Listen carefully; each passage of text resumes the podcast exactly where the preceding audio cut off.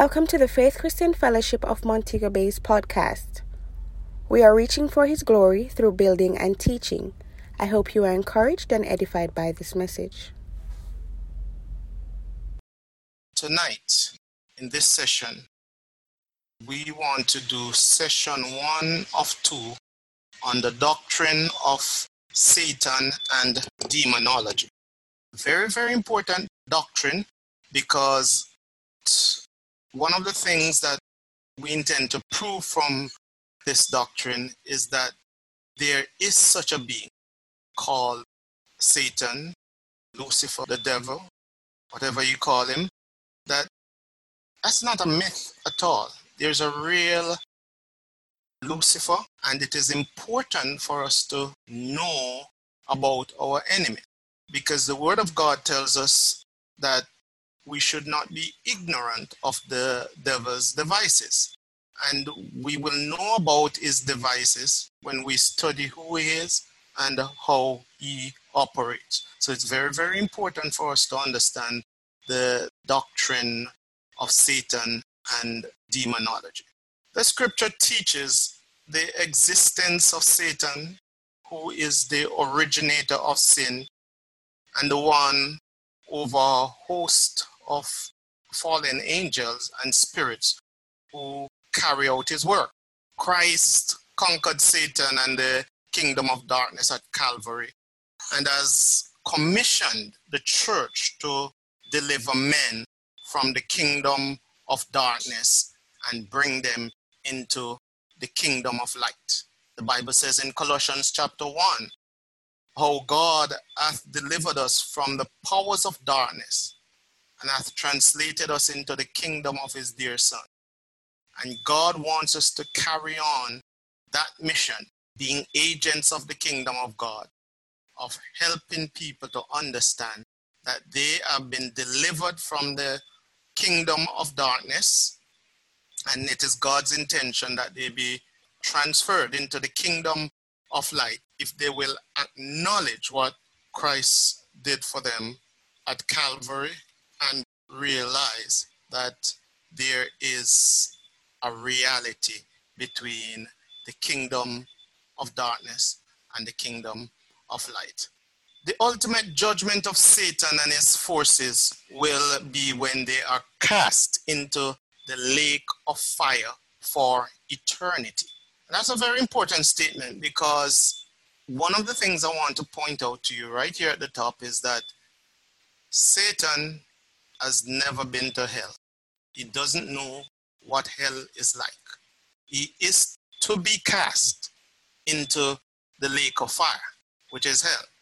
And therefore, we really don't need to be praying and sending the devil back to the pit of hell because, to be honest with you, that's really a puff of hot hair. Because the devil has never been to hell, he, he doesn't know what that is like at all. And this is why we have to understand the word of God and pray accordingly and follow what the scripture says so that we can get the results that God intended for us. We want to read from 1 Timothy chapter 4. We'll read from verse 1 down to verse number 3. It is amazing as we look in the scriptures all that the Bible has to say about the kingdom of darkness and the existence of Satan. So First Timothy chapter 4, it says, Now the Spirit speaketh express that in the latter times some shall depart from the faith. That's interesting right there. Depart from what? The faith. So it is possible. It is possible to depart from the faith. Yes, some people say, no, it's not possible once you get saved. That's not possible at all. But we're reading in Timothy here that it is possible to depart from the faith, giving heed to seducing spirits. Seducing spirits are agents of the kingdom of darkness, agents of Satan, and doctrines of devils. So the doctrines of devil represent the philosophy, the thinking, the patterns and system of the kingdom of darkness of Satan himself. So that right there is telling you that there is an enemy that is engineering all of these operations, speaking lies in hypocrisy.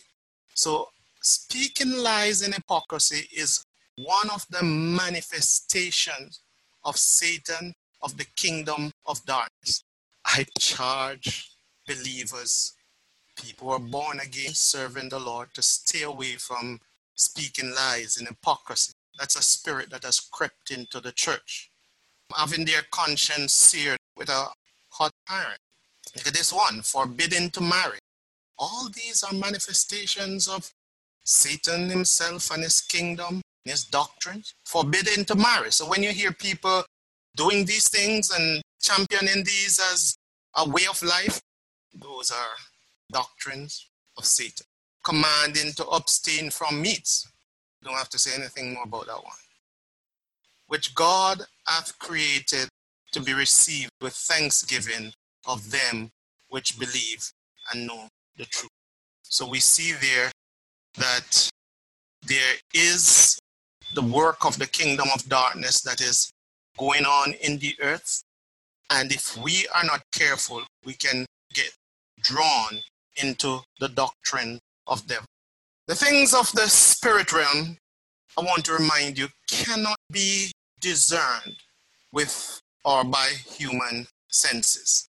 You just cannot discern the things of the Spirit of God if you don't train your spirit according to the ways of God. It is not a case that you are born again, you're a Christian, and so automatically you can now discern the things of God. No, you have to train your spirit according to the things of God to discern the things of God. So just because you are born again does not mean that you are going to be able to rightly discern the things of God. You have to train your spirit according to the ways of God to be able to accurately discern the things of God. The human spirit has to be trained according to the things of God. And when I said training, it doesn't mean you have to go to Bible school and all of that for two years or all that kind of stuff. And nothing is wrong with going to Bible school either. But training the human spirit can be attending a church that has quality praise and worship that is always going into the secret place.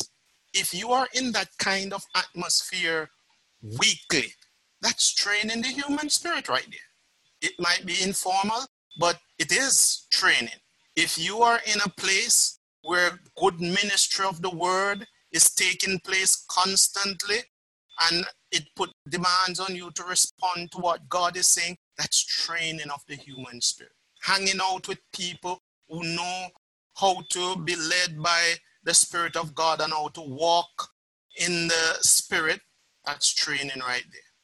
But some kind of training need to take place for you to be able to accurately respond to the things of God. Now, when I just got born again, I used to be in prayer meetings with young people for three, four hours. And I did not realize that that was actually training my spirit according to the things of God. Because it was there that I first prophesied first operated in the word of knowledge, the gifts of the Spirit. And that happens because I heard the voice of the Lord, detected it was the voice of the Lord, and represented God. It was training. So hmm. being in those kinds of environments provide training to the human spirit so you can respond to the things of God. Scriptures clearly indicate that in the universe, and more particularly surrounding this planet called Earth, there is the kingdom of darkness. And we're going to take a moment out to establish the reality of the kingdom of darkness. Because again, we want to be clear in our minds that that is not a figment of our imagination. The kingdom of darkness is a real entity. It is the very, what would call antithesis or, or the direct opposite of the kingdom of God, which is the kingdom of light. So anything that the kingdom of God represents, the kingdom of darkness represents the direct opposite. Satan is in control of the kingdom of darkness, and under his authority, there are numerous fallen angels and demonic spirits that operate to fulfill the wishes of their leader, Satan, and to try and further establish the kingdom of darkness. I want to take a moment out to look at some contrast between Satan's kingdom and God's kingdom. Well, first of all, for the kingdom of God, it is referred to as the kingdom of light, while the kingdom of Satan is referred to as the kingdom of darkness. And you know, darkness and light are two opposite. The kingdom of God is a kingdom of holiness and righteousness. The kingdom of Satan is a kingdom of sin and unrighteousness.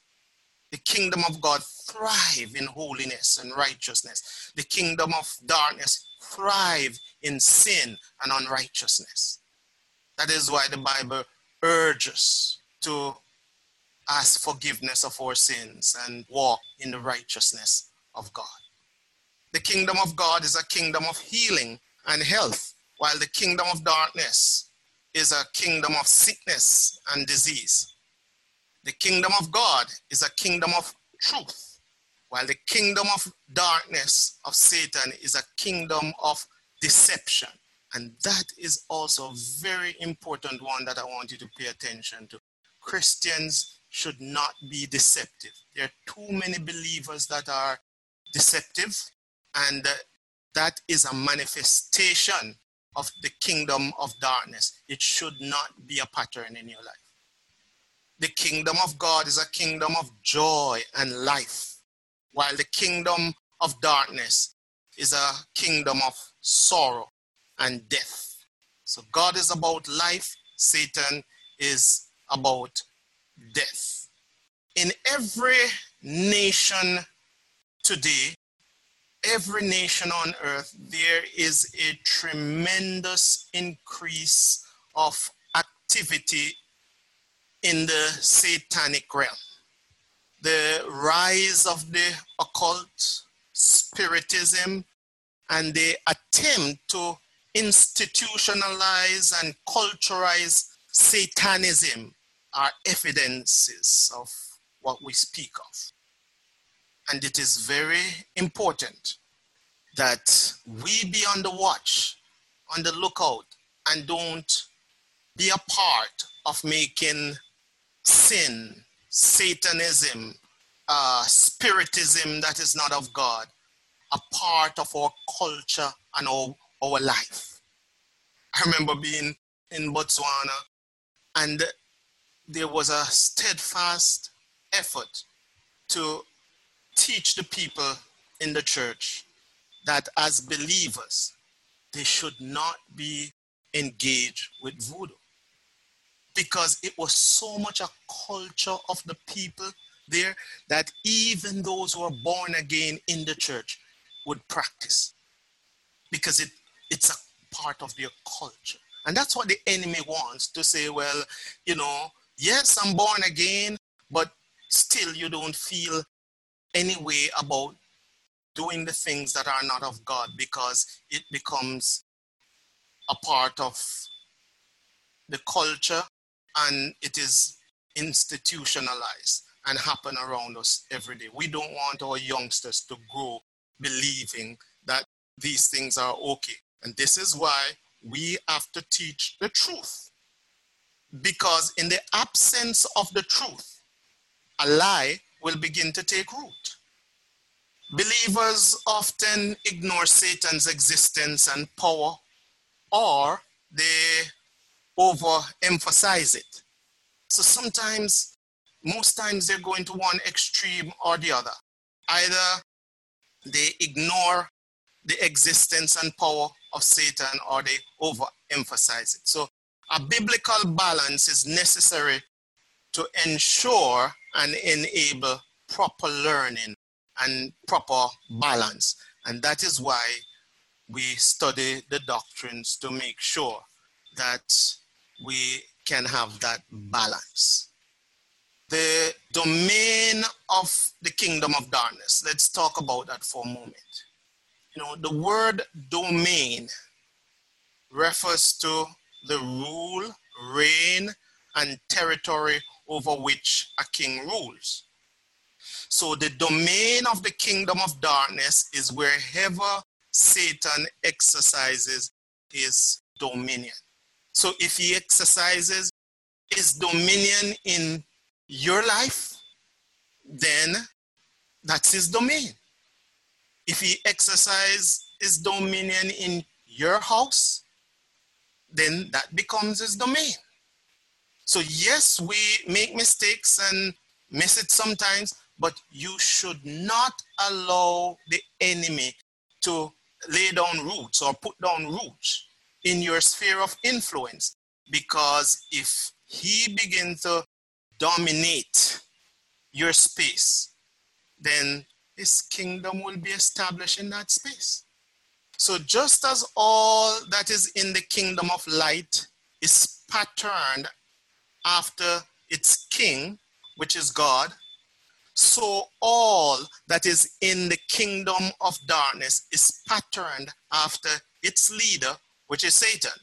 Each kingdom displays the nature and character of its head. So the king represents the kingdom, and the kingdom is like the king.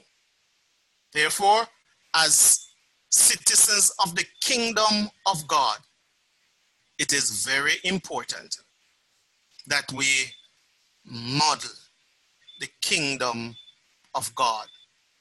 That the world can see what the kingdom of God is like.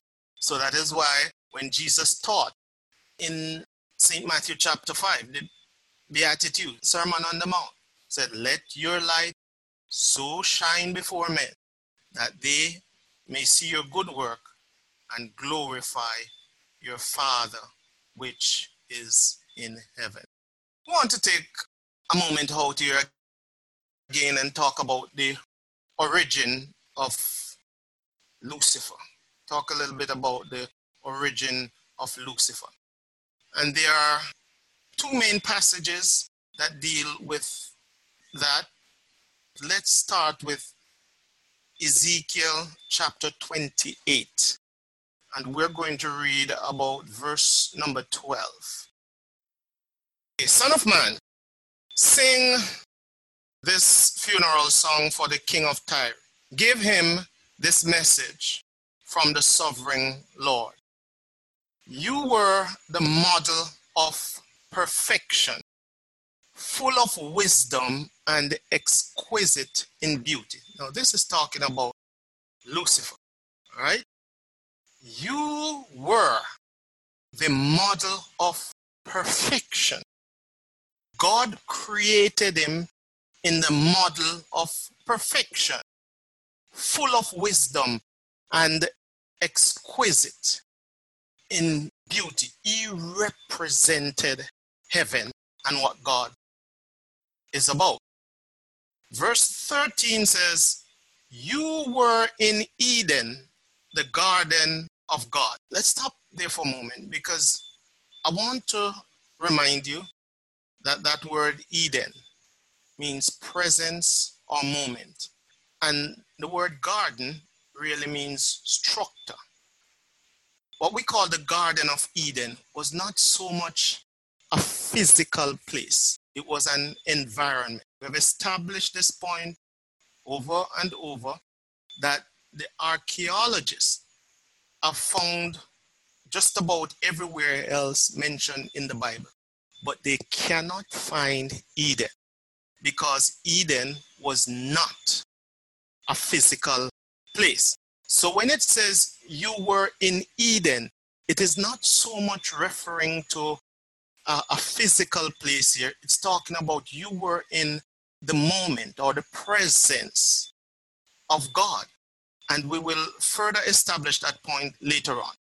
Your clothing was adorned with every precious stone red carnelian, pale green uh, peridot, white moonstone, blue green beryl, onyx, green jasper, blue lapis lazuli, turquoise, and emerald. I mean, it was adorned and beautifully crafted for you and set in the finest gold. They were given to you on the day you were created. Verse 14 I ordained and anointed you as a mighty angelic guardian. Oh, this is very important. I ordained you, God ordained Lucifer and anointed him. So the guy was anointed. And I want to point out that the gifts and callings, remember, the gifts and callings of God are without repentance.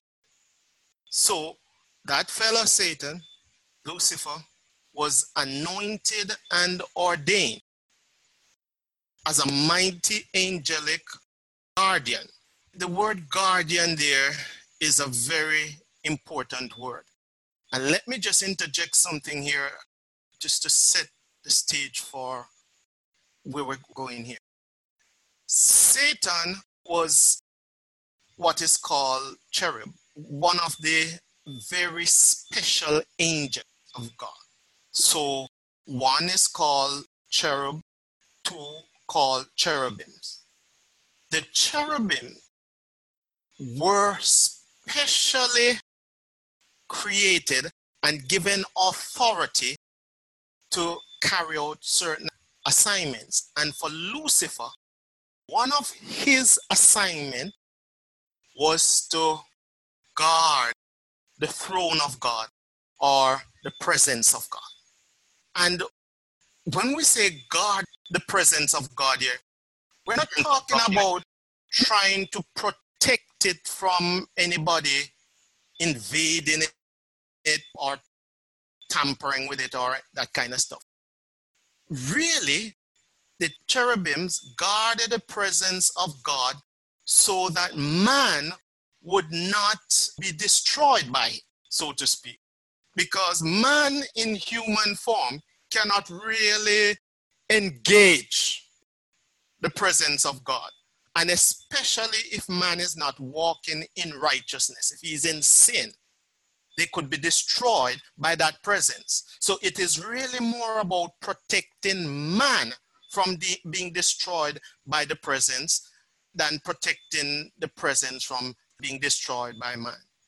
So it says, I have ordained and anointed you as the mighty angelic guardian. You had access to the holy mountain of God. Again, that word mountain there is not talking about physical mountain and that kind of stuff. It's talking about authority. It's talking about the throne of God. So Lucifer had access to the throne of God, the very presence of God, and walked among the stones of fire. You were blameless in all you did. Yeah, the guy was in perfection from the day you were created until the day evil was found in you. Your rich commerce led you to violence and you sin. So I banished you in disgrace from the mountain or the authority, the throne of God. I expelled you, O mighty guardian. See what, what he's referred to by the scripture, mighty guardian. He was a, a mighty guardian from your place among the stones of fire. Verse 17 Your heart was filled with pride because of your beauty.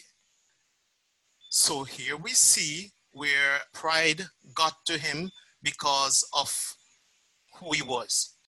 your wisdom was corrupt by your love of splendor. Now, this is interesting. Let's say something here before we go on.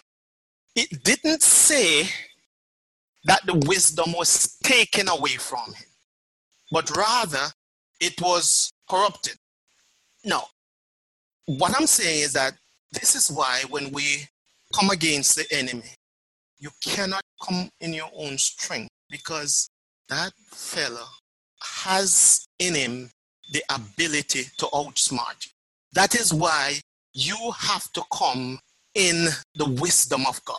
You have to come under the anointing of the Holy Spirit, which would be the superior to the fake anointing that he carried. So I threw you to the ground and exposed you to the curious gaze of kings. It talks about how he loves splendor and pride and all of that. Also want to make the point how pride, you can see here that pride originated with the devil. And that's one of biggest tool. That's one of the things that he used to try and get people out of the will of God and all that kind of stuff. And that is why the Bible exhorts us so much to humble ourselves, not to walk in pride. Pride is a dangerous manifestation of the kingdom of darkness. And if you start walking in pride, you're setting up yourself for a fall. That's why the word of God teaches us, oh, pride goeth before destruction. Because pride is an exaggerated opinion of yourself. And you see here where for Lucifer, pride caused him to see himself above where he was with God. Verse 18 You defiled your sanctuaries with your many sins and your dishonest trade. So I brought fire out from within you, and it consumed you.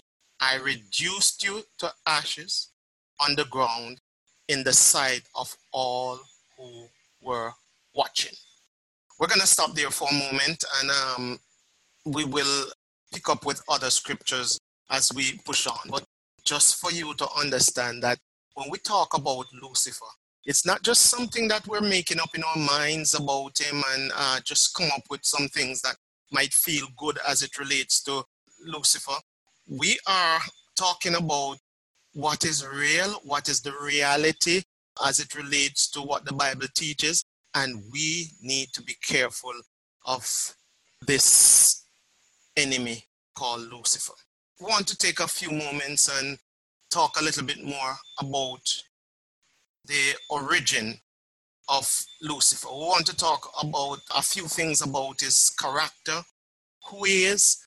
We're going to stay on this to ensure that I get this point across so that you leave the study tonight understanding that the devil is not anybody to play with, but also that you have authority over him and his kingdom. So, first of all, let's make the point that Satan is a real personality. He is evil personified, and characteristics are ascribed to him, speaking to his person. Satan is not an impersonal influence or power. Intelligence, knowledge, will, and action are ascribed to him, which mean that he is a being. And could look at Second Corinthians chapter 2, verse 11. We could look at Matthew chapter 4, verse 6, where he tempted Jesus. Those will speak to the, the fact, the reality that is a real personality. Number two, we also want to establish the point that Satan is a spirit being. Even as angels are spirit being, even as God himself is a spirit being, so is Satan. Satan is a spirit being. And therefore, if we are going to successfully overcome Satan and his kingdom and his attacks and all of that, we have to engage him in the spirit because that's how we are going to get the results that God desire for us to have and the results that will enable us to manifest the kingdom of God. We have to engage Him in the realm of the Spirit. Number three, He is a created being. This is very important because just like we established with the other angels, if he's a created being, that means he has a creator, which would be superior to him. And it is always wrong to give the creation worship as opposed to giving the worship to the creator. So he doesn't deserve worship because he's a created being. And the fact that he's a created being means that he is dependent upon God for his very existence. He is called Lucifer, number four. Lucifer means day star or son of the morning. And these meanings really speak to the person, the characteristics of Satan when he was created. Day star, son of the morning, or light bearer. Isaiah 14, verse 12, will speak to that. So he, if you want to say, glowed when he was created because he carried or represented the presence of God. Number five, he was an anointed cherub in the heavenly sanctuary. Now, just as the Old Testament prophets, priests, and kings were anointed for their office, even so, Lucifer was anointed for his assignment. I made the point earlier that the cherubims were a very special kind of angels. And I did say that Lucifer was the covering cherub for the throne of God.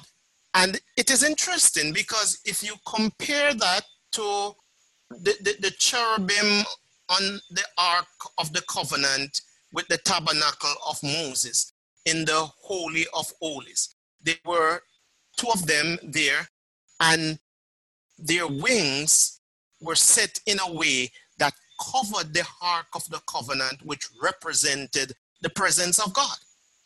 So you see the nature of the cherubim. The nature of cherubim is to protect the presence of the Lord.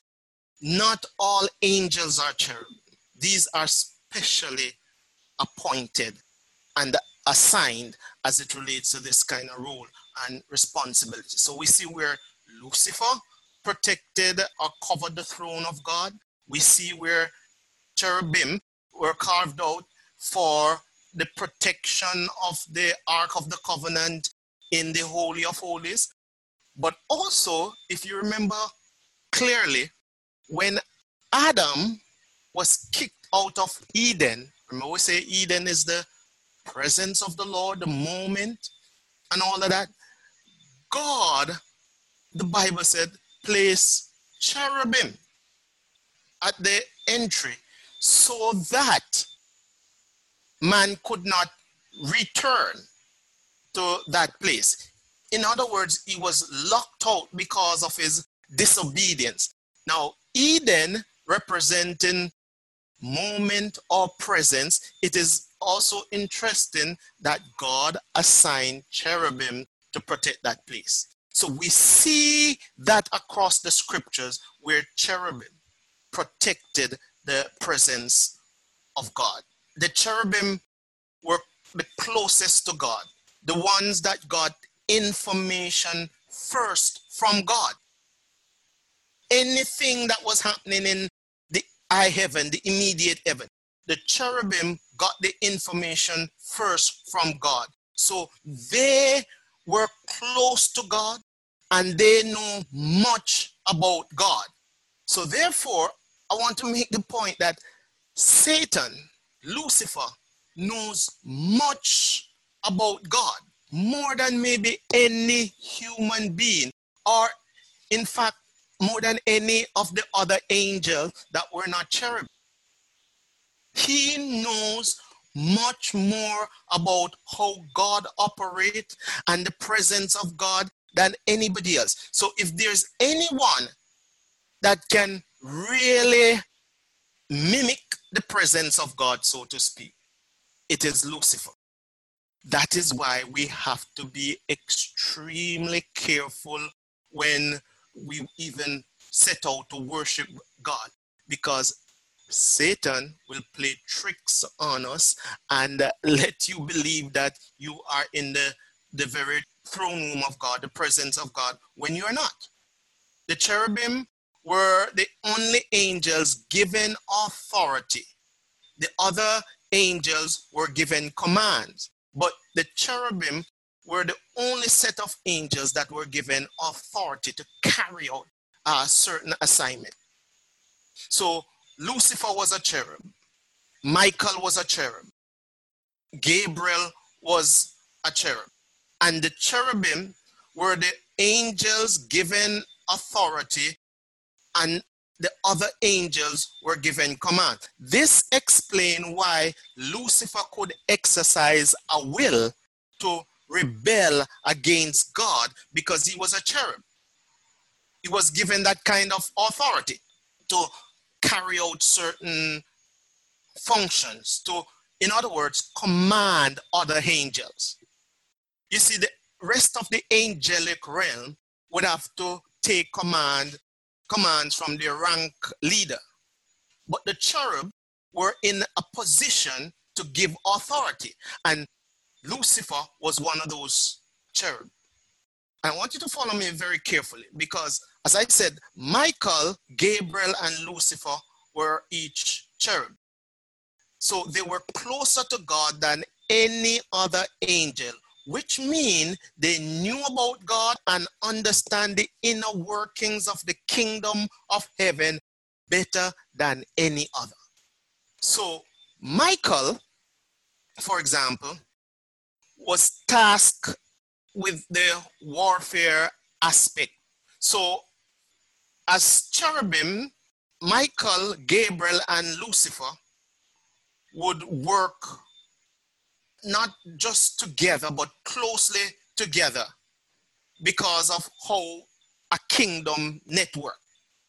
So, the fact that they were angels that were given authority, they would work closely together because whether it is a situation where an answer was released, it happened through praise and worship, which, which would be Lucifer's portfolio, or Michael would have to come and assist as the man that was responsible for warfare, or information would have to come through Gabriel's department and all that kind of stuff. The point I'm making is that they work closely together. So the fact that they work closely together, they would also know and understand the operations of each other better than any other angel. So, therefore, Lucifer understood and still understand up to today how the warfare aspect work.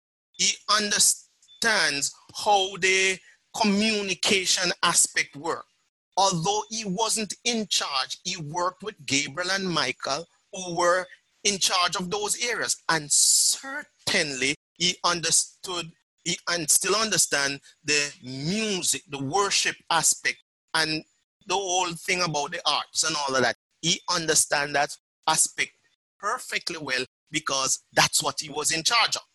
So Lucifer then would understand spiritual warfare better than any one of us human beings on earth.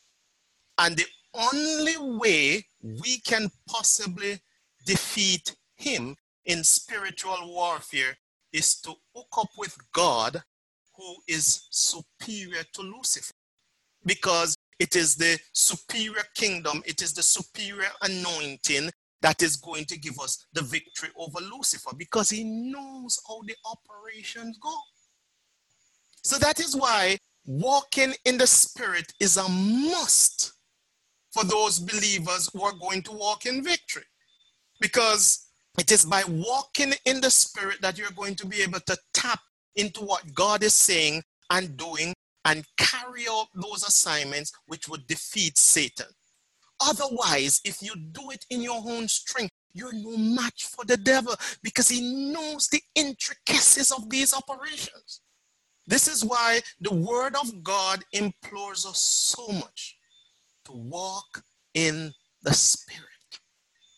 So walking in the spirit is absolutely necessary in overcoming the enemy. So things like pride are right up the devil's street. He can conquer us with those things any day, any time, because he knows better than us how those things work. Gabriel, the cherub mm-hmm. that was linked to information, again, Lucifer understands how that area works because he used to work with Gabriel. Not from a distance. They work, they used to network together. So Lucifer knows about information. He knows how to intercept communication between heaven and man. He knows best how to do that. So without God, you can't get anything from heaven because the devil knows how to intercept communication between heaven and earth. So if it is not through God, it can't get through. That is why some of the prayers that we pray can never ever ascend in fact, I believe they're set up by Lucifer to let people feel that they're praying, but really it's not going anywhere because he's a master of that. So now you can understand why we have the kind of challenges we have with prayer, with effectively preaching the word of God. That's communication again, you know. So the church has spent so much time preaching about things that are irrelevant. That's a setup by Lucifer. Because he doesn't want us to preach the truth. So he tried to get us preoccupied with things like, like hats and jewelry and hair and whether you're baptized side way or back way. That really don't have anything to do with the real issues that are at hand. But the devil knows how to mess up communication and have us debate over the things that don't matter so he can carry on his work. The devil understands media, and it is a deliberate effort to stay away from the right message. He's a master of media because he worked there. He worked with the people who did that. He knows how it goes. That is why why do you think a television screen can suck you in for all day, for eight hours, but you can't pray for one hour? Why do you think the internet could suck you in for all day and night, and yet you struggle to read one chapter in the Bible for the day? Because the enemy is a master in these areas. Preachers, have to spend time before God and hear what God is saying to rightly divide the word of truth and to preach the kingdom of God, to preach the message of the kingdom that will bring deliverance to people and enable them to find who they are in God and walk in new levels in the things of the spirit. Now, we talk about media and warfare. The devil, as I said, worked with Michael and Gabriel as it relates to those things, so he knows it. But if there is anything that he knows, is the area that he himself presided over, and that is worship, the presence of God. He is a master in that area.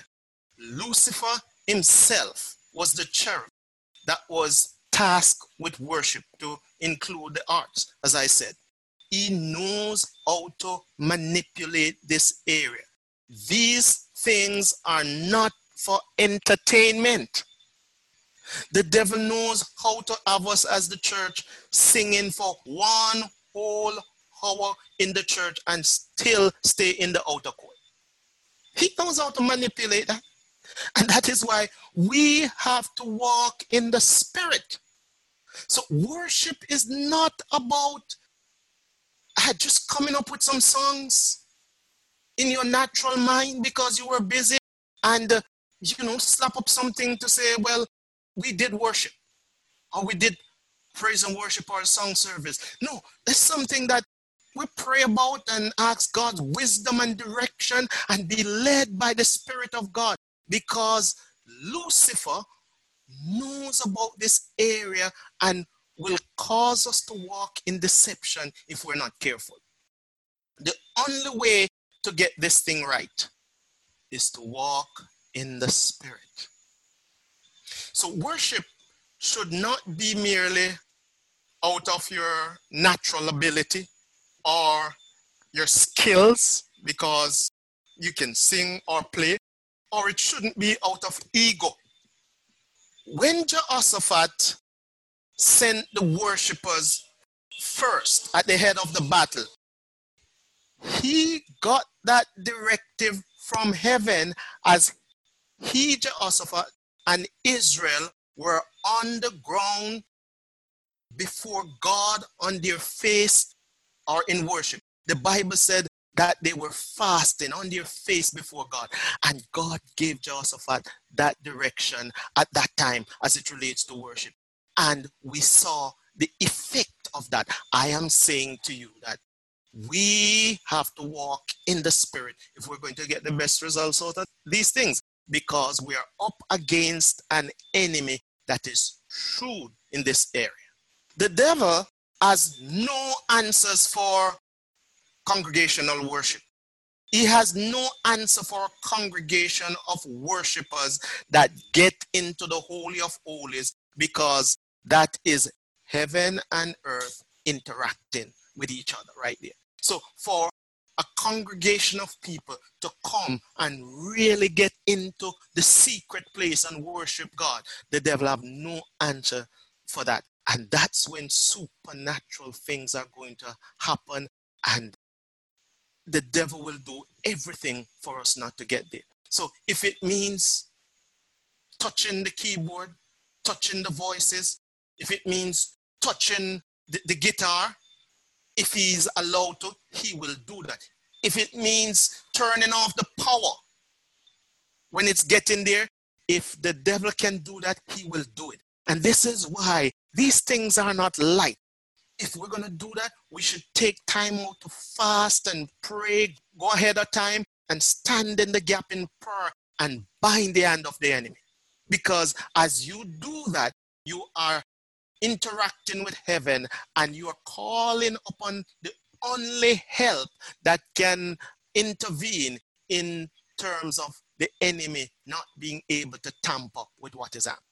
We are in a fight and we are up against an enemy that knows what he's doing. We ain't giving glory or praise to the devil, but again, you have to know the enemy if you're going to get the kind of results that God intended.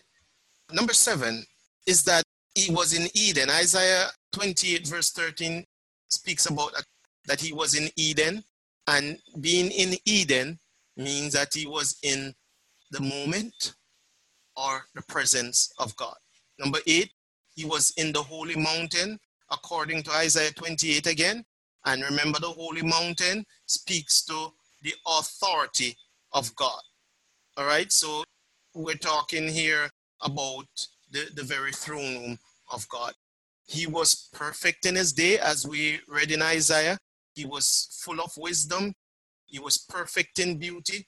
He was decked in precious stones with gold.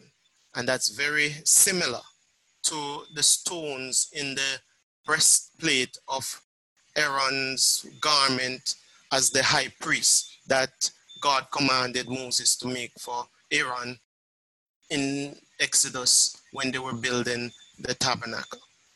Lucifer was also created with music in his being, apparently being Heaven's worship leader. Number 14 is that he was once in truth. That's very significant. So he knows in the sense of um, having experienced truth. He experienced truth in his life before. Now he walks in darkness. And the Bible says the truth now is no longer in him. He walks in darkness, so he can't deal with the truth. So John 8 44 speaks to that. And so we have to take time out to remember that the best and only way to defeat Lucifer in any area of our life is to walk in the Spirit. So many believers today don't walk in the Spirit maybe 1% of their day. Pressures of life, the lack of discipline, the lack of will, the lack of effort has rooted many believers in the flesh. And sometimes when we talk about the flesh, people think about only certain kinds of manifestation. But you know that the devil can be very subtle and he can be very vulgar. It is not just the, the vulgar expressions or manifestation that speaks to walking in the flesh. It can be very subtle. In fact, once you're not walking in the spirit, you're walking in the flesh. And we need to step forward where we walk in the spirit more than we walk in the flesh. Because there are some things, there are some victories awaiting you. There are some new dimension awaiting you, but it cannot happen in the flesh. It cannot happen according to the senses. So it doesn't matter how educated you are. This is not about education. It's about the spirit and the flesh. It is about understanding that the sense realm is for you to be able to engage the natural world and be able to effectively respond accordingly. But we have learned that everything that is manifested in the sense realm, in the natural realm, originated in the spirit. So if we can tap into the spirit, we have a much better opportunity overcoming Lucifer. We have a much better opportunity of standing in the gap for our loved ones we have a much better opportunity of standing in the gap for our nation. And we have a much better opportunity to see the manifestations of the kingdom of God in our sphere of influence.